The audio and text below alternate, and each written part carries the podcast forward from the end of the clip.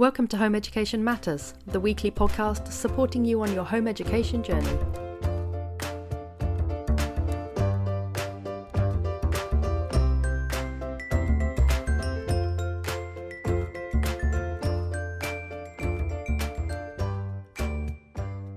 Hello, and today I'm joined for the first in our new series of episodes called A Journey into Home Education. And I'm going to be joined every month by Ash Ahmed. And we are going to be talking to each other once a month. And Ash is just starting out on her her home education journey. She's going to be taking her son out of school starting this September. And we're going to be charting her journey and seeing how she's getting on every month, having a little check in, and hopefully providing a little bit of inspiration and support for those of you who are also in a similar kind of timescale where you're taking your child out of school this September. So, hi, Ash, and welcome to the podcast. Hi, thank you so much for having me. So, tell us a little bit, tell our listeners a little bit about yourself and your son, and what sort of prompted you to to land up where you are now this summer, just about to deregister. Yeah, so um, it's it's a big decision to make, and I'm completely aware of that. Um, and particularly being a teacher myself, so I'm a primary school teacher, um, trying to get out of teaching, but I've been a primary school teacher for a good 11 years now in the UK, and um, my son is has always been mainstream educated. Um, he's never really enjoyed school. He's never, even from the, the get go, he's not really, you know, kind of jumped into education and really enjoyed it. He's always kind of been on the periphery, I, I think. Um, and I think a lot of that comes from kind of not being comfortable in the environment that he's in. He's kind of always one in 30 or 30 plus in his current class size. And he doesn't get that, he doesn't have that time or the opportunity to build that relationship with the adults in the classroom. I feel I think it's always been the case, and I think it's just become more and more prominent, particularly post COVID. Uh, where there was a big adjustment getting the children back into school, and he's he just really struggled and developed anxiety around going to school. Um, and at that time, I didn't even think home educating would be an option. It's just, it's just not something that ever crossed my mind before. Um, but as it was prolonged and his anxieties were just getting worse and worse, um, I started looking around and I actually joined a couple of Facebook groups and, and got some more insight into home educating. And um, yeah, it's just something that as of last year, I thought we really need to look into this. This is an option for him. He will be able to actually enjoy learning again. And that's my biggest goal is for him to actually have that love of learning back, which he hasn't had in so many years. Um, so that's that's how we are where we are did he enjoy lockdown then? Did he enjoy did you did you enjoy sort of learning from home and that kind of thing? Was it something that he he relished? I didn't enjoy it. I'm going to be completely honest because I was I was doing all this stuff with school as well. As kind of um, blended learning through the, the online system, and then also kind of um, juggling his learning. And I that's when I learned, and this is the thing that's been putting me off for such a long time, that he doesn't work around me. He doesn't work. It's very difficult for me to get him to follow the instructions and tasks that are set from set by school. So that is actually my biggest fear, even now. But um, he's a bit older than he's a couple of years, you know, after the this is a couple of years post um, pandemic now. Um, so I'm hoping he's matured a little bit and the conversations that we've had, he seems a lot more engaged and willing to to do it. In fact, something interesting on Friday after they broke up, he decided just out of the blue that he wanted to set up a, lemonade stand outside our house and, decided to like he wanted to learn all about the business element of it and what, what, profit is and all those sorts of stuff so on that very friday that he broke up from school me and him sat together and we did a, a food hygiene um, certificate um, course thing online which he he really I mean, I can't say he he loved it, but he did it. He worked through it, um, and we've got the certificate. And then last week, uh, which is our first week of the holidays, he's he's sat outside with a lemonade stand and a cake stand one day as well. And um, you know, just just was his confidence was amazing. You know, shouting cupcakes and brownies across the street, which I wasn't expecting from him, and that was all from him. And I was thinking, I'm bossing this home educating thing. I haven't even started yet. You're like two days in, and you're knocking out of the park. I was like, this is great. So yeah, I, I think my the trick is going to be to engage him, of course, like you know, as as you you, you need to do anyway, but really find what he's interested in and, and follow follow that and try and let him run with it more than anything.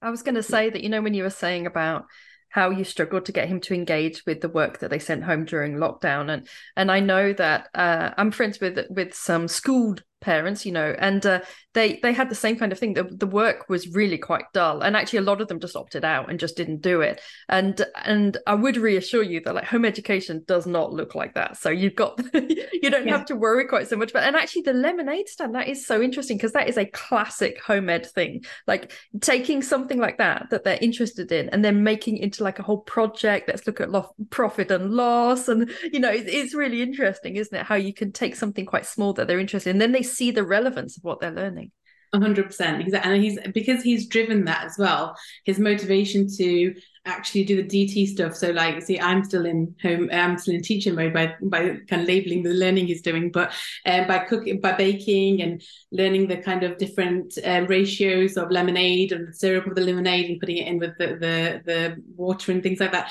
He's been really um kind of yeah determined and wanting to work at that. Whereas i think if that was an activity set at school obviously it wouldn't be able to be as engaging as that because it wouldn't be as practical.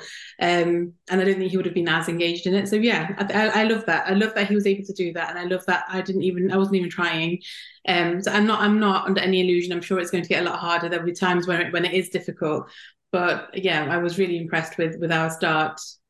So how old is your son he is 10, he'll be 11 in a few weeks. So he's one of the older ones. Um, he would have been entering year six. So he's just ended year five, yeah. So he he would be he would have been entering his final year of primary, and so you've taken him out just before the SATs hit. I have. I completely disagree with the SATs. Like I got, yeah, even as a teacher, I just think they're, they're horrible, especially as a teacher, I should say, because it puts an, an, enormous amount of pressure on the children for something that really doesn't matter for the children. It's really to determine how the school's doing. So yeah, I don't think that's um, fair to put that pressure on the children. And he was actually quite lucky because even though he did all the studying up until the SATs, it was when COVID the first lockdown happened that they didn't they, he was the first year group that didn't do sats that year so he wasn't. Uh, he didn't. He missed those as well. But, but they um, have SATs earlier on then, not just in year yeah, six. End of key stage one and then end of key stage two. So when you're kind of seven are the first ones. Wow. Uh, yeah. brutal. It, it is brutal because it changes your relationship with school. I think my um my stepson, who's also the same age as my son, um, they're both end, about to enter year six. So it'll be interesting to see how their journeys uh, differ because he's staying in a mainstream school. Um, but he developed school-based anxiety in year two, which is when they do the SATs, because the focus of learning went from kind of year one, where it was a lot of you know learning through play and much more how you would want learning to be, I suppose, as a teacher, to kind of sitting down and having to study for the SATs and doing practice questions again and again and again. And yeah, that that really brought out a really negative reaction to school for him as well. Um, so yeah, it is unfair, I think, making putting all that pressure on children when they're so young for something that doesn't really matter in, in the grand scheme of things for their their personal journeys. Um, it is difficult. So I'm glad that he's not doing the SATs this year.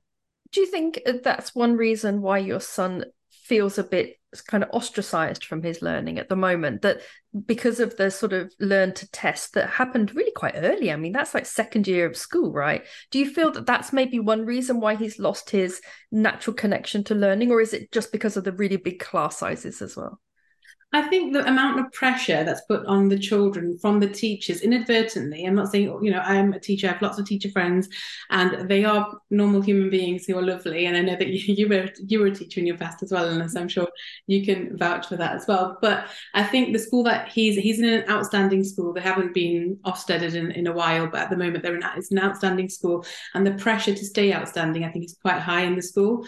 So for example, if my son completed a piece of work that wasn't neat enough or tidy enough, he's had his work torn out of his book before and thrown away in front of him. So, oh my god, there are things like that that have happened. This is this is his version of events. I've never I've never confronted the teacher or anything at that point, but um, yeah. So, but he's very wet. So he developed a couple of years ago. He developed um, a, a case of if he's become quite a perfectionist. So if he knows that it's going to take if it's not going to be perfect, he won't even get started on the work.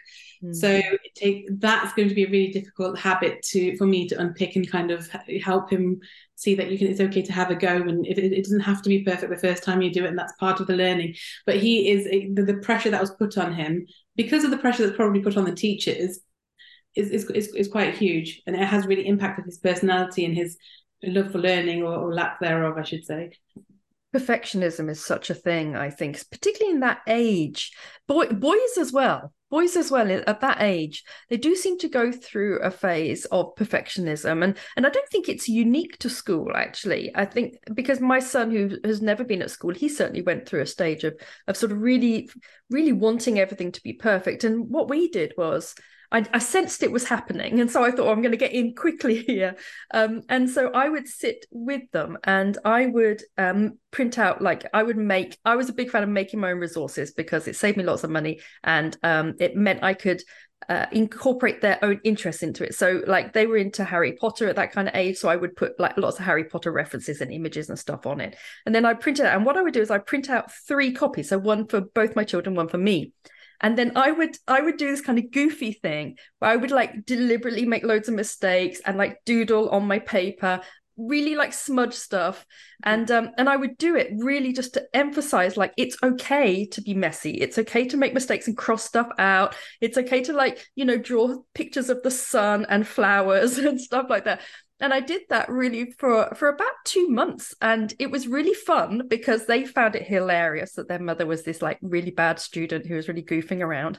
Uh, but also, I think it helped them to realize that like a piece of paper doesn't have to be perfect, right? And I think at school, you're really taught that you have to hand it in and it has to look nice. So I would like tear off bits of the paper and stuff. And honestly, it really helped the perfectionism because I think they thought, well, if their mother's doing it, it must be okay to do it. Yeah, absolutely, and that's a, it's a safe space to be able to explore and be able to, you know, find you find your own way of completing a task. Whereas I think, yeah, it can be quite prescriptive in schools uh, where you have to do things in a certain way, and if they're not good, if it's not good enough, you have to stay in at lunchtime and do it again, which we've had lots of times and things like that. So, yeah, absolutely. I think and that's why I want him to have a kind of a safe environment where he can learn and make mistakes because that's all part of life. And do you have a sense of what sort of approach you're going to take? I mean, are you do you sort of I, I, know there's like a million different ways to home educate, but do you have a kind of sense of how it's going to work for you and your son? Um, so I think I knowing him and knowing what he kind of wants. So he hasn't 100% got a career that he wants to go into, but I know that he wants to. He, the ones that he's named or shown an interest in are things that are kind of quite academic careers. So I think he wants to continue. He will want to take his GCSEs at the moment. This might change, but at the moment he will want to take GCSEs, and I think he'd be good at them, given the right kind of um, environment to be able to learn and study for them.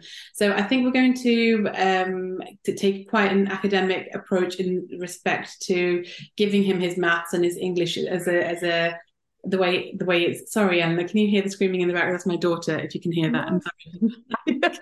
I think I think after years of motherhood I just block it out now. Block I don't out, hear children's noises. Time and now she's yeah bouncing off the walls.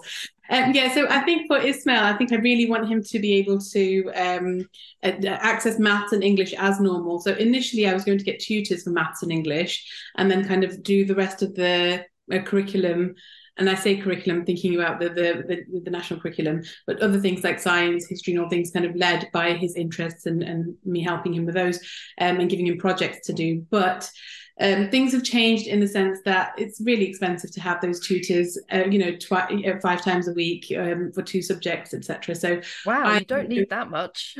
That's a I lot. Know, and I know, I know, and that's the other thing as well. So that's the I know that you don't have to have that massive uh, amount either because I'm thinking about it from a school point of view. Because it's one to one, so it's so much more effective.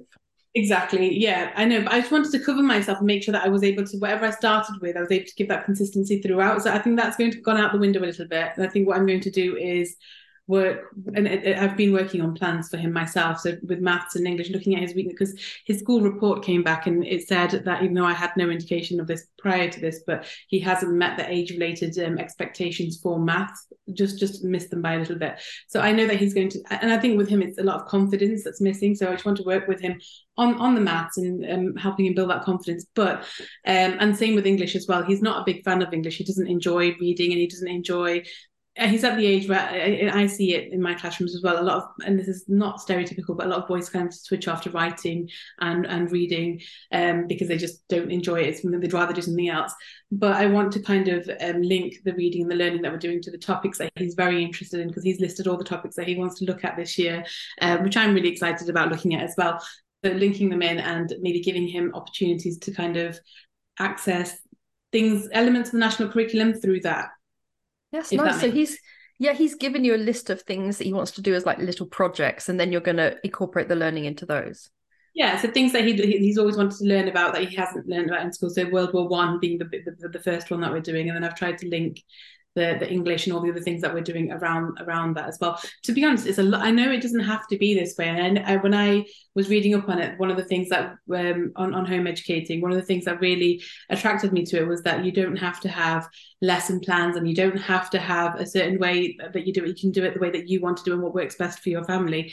Um, but um, it has been a lot of work just because I want to have I want to have something solid that I've got to start from. I'm really concerned about him not being interested in learning and then me not having the appropriate resources at the right time, kind of when it comes to September, and then having to plan at that time. So I'm very aware of wanting to have everything kind of planned. I know this is a bit of a control thing, thing from my point of view as well. I see that, and I and I need to have that flexibility that things might not go that way. But I have spent quite a lot of time just planning those resources and making sure that he's got something that he can at least get on with at the beginning of the year. Um, so yeah, I think it's quite structured at the moment. That's what we're looking at. I think when you first start home educating, you like to have everything like massively planned and prepped and you buy lots of resources and you do lots of planning because it, obviously it's it's like a little scaffold that supports you.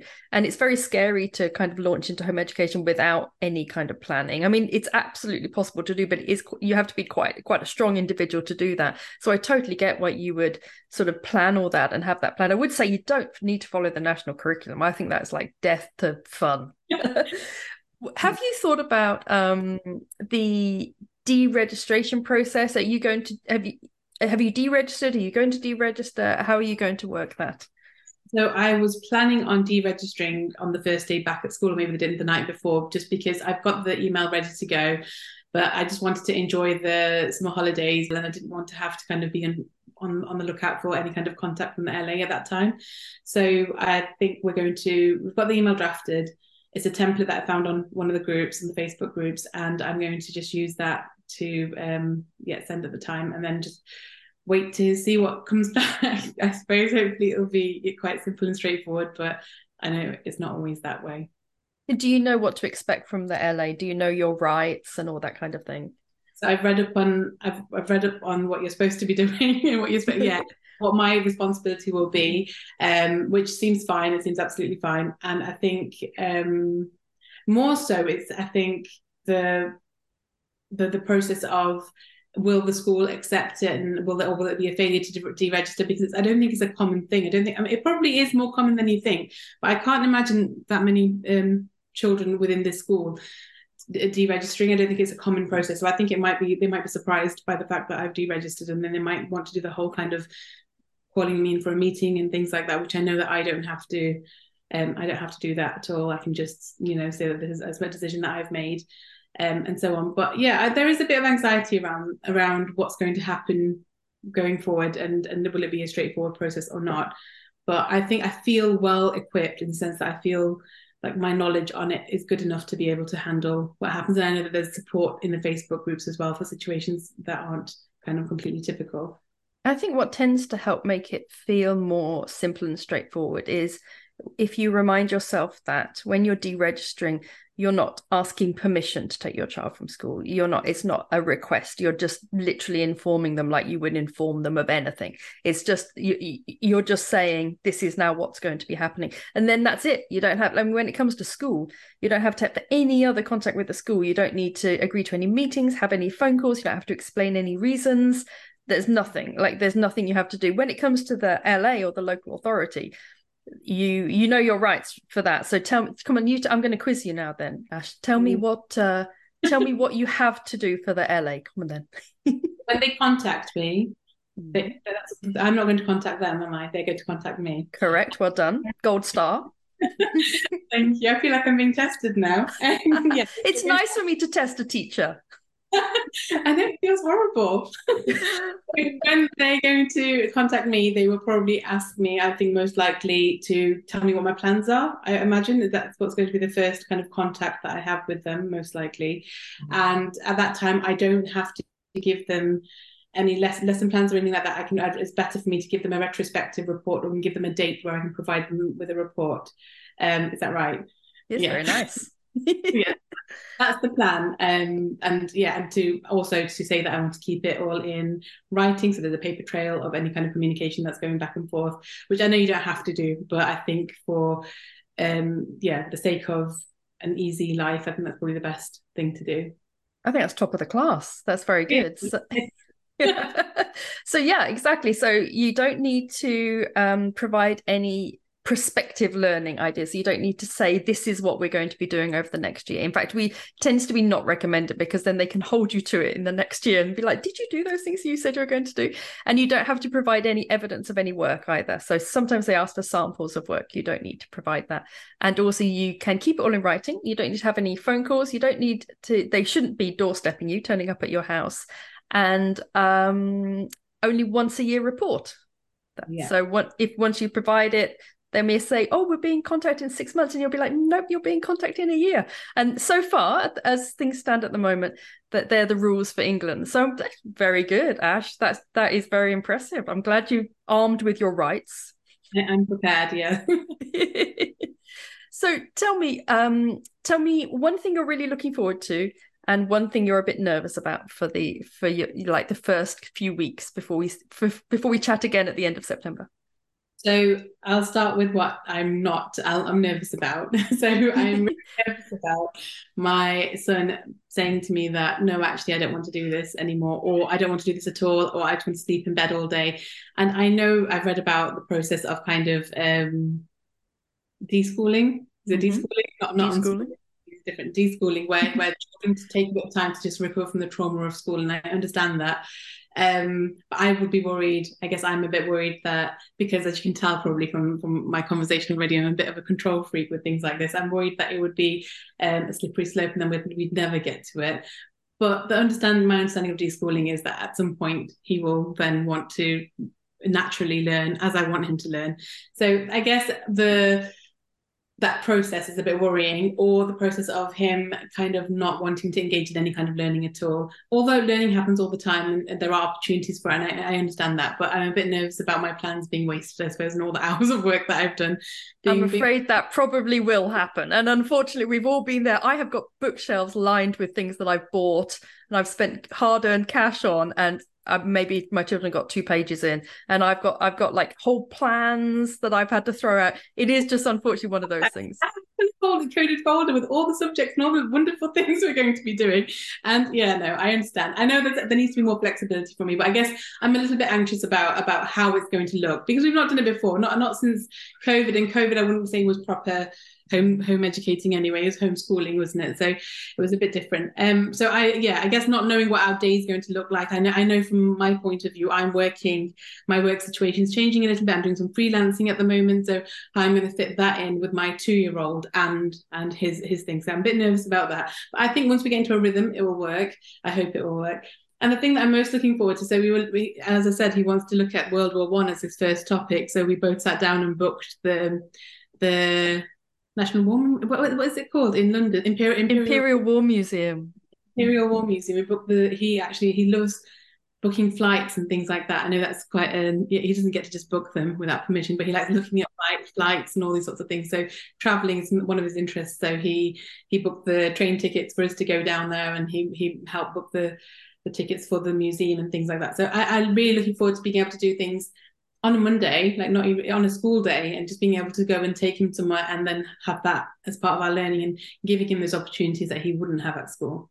And it's so quiet as well. It's so lovely because you go to these places and they're really quiet because all the children are in school. And especially if you go on like kind of a rainy Tuesday and things like that, it's, you can have the Imperial War Museum to yourself. It's glorious. The cafe is very good at the Imperial War oh, Museum. Oh, is it? Well, yeah, we like cafes. Yeah. Something to look forward to. I love the Imperial War Museum. Actually, if you're doing World War One, are you going to be looking at any World War One poetry? Because that's a good chance to get some literature in there. That's a, yeah, because we've got not too far from us, we've got the National Memorial Arboretum as well, which has got all the different memorials, and there's some poems that work really well with some of the the um, different monuments they've got there. So I'm definitely going to be, and I've I've actually taught that before in year five, year six. So that's kind of my area of expertise and I really, really liked enjoyed doing that anyway so I think he will really enjoy that and get a lot out of that as well so definitely poetry would be a good one to get in there. I can't see him not engaging with this learning. I want to engage with this learning. It sounds great fun. I hope so. well, I look forward, and I'm sure our listeners will look forward to seeing how you're getting on by the end of September. Because when next time we chat, you'll be a couple of weeks in, so you'll have been to your Imperial War Museum, and you'll have your color coded folders, and yeah, all your planning. Yes. well, we're looking forward very much to catching up with you every month, Ash, and finding out how you and Ismail are doing. And um, yeah, it's been lovely chatting, and I uh, I will see you on the other side, on the dark side. Thank you so much. Thank you for having me. Thanks, Ash. Thank you so much for joining us for today's Home Education Matters podcast. See you at the next one. Have a lovely day.